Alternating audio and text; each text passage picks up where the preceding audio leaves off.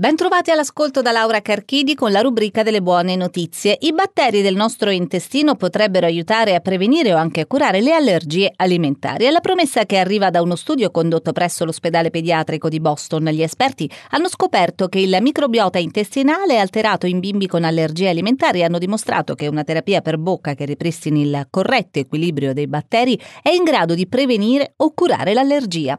Il caffè è una potenziale arma contro l'obesità. Proprio nella caffeina infatti potrebbe nascondersi una sostanza capace di attivare il tessuto che brucia i grassi. Lo studio condotto dal gruppo dell'Università Britannica di Nottingham è basato sull'analisi dell'effetto di sostanze come la caffeina su staminali in grado di trasformarsi in cellule del tessuto adiposo bruno, considerato inizialmente una caratteristica solo dei bambini e dei mammiferi che vanno in letargo, ma che è invece presente anche negli adulti, dove, sottolineano gli autori della ricerca, ha l'importante ruolo di riscaldare l'organismo bruciando calorie in risposta al freddo.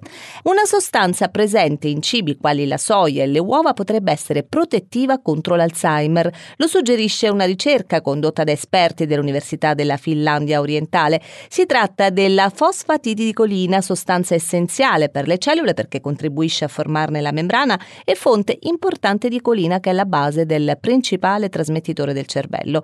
È emerso che a parità di tutti i fattori che possono incidere sul rischio demenza, chi consuma dosi maggiori di questa sostanza presenta un rischio di ammalarsi di demenza ridotto del ventotto per cento e ha performance cognitive e mnemoniche decisamente migliori. Ed è tutto, grazie per l'ascolto.